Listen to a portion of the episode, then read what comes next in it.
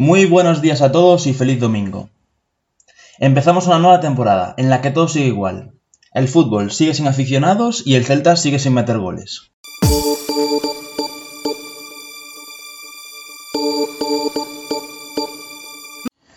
El partido de este fin de semana enfrentaba a dos serios candidatos al descenso.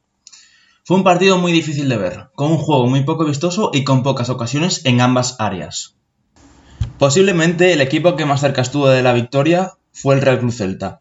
Aún así, podemos decir que el empate ha sido un resultado justo.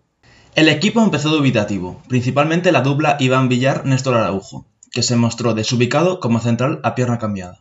El doble pivote formado por Okai y Tapia mostró mucha solidez defensiva y bastante músculo, pero bastante fallones a la hora de sacar el balón jugado. Emre Mor fue el principal generador de peligro celeste. Con sus acciones nos hizo levantarnos a más de uno del sillón. Estuvo muy cerca del gol en una buena parada del portero rival. También debemos destacar la acción del entrenador, realizando únicamente dos cambios, a pesar de los cinco disponibles con la nueva norma.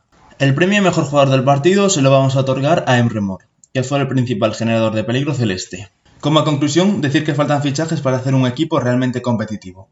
Mientras estos no lleguen, nuestro único objetivo será la permanencia.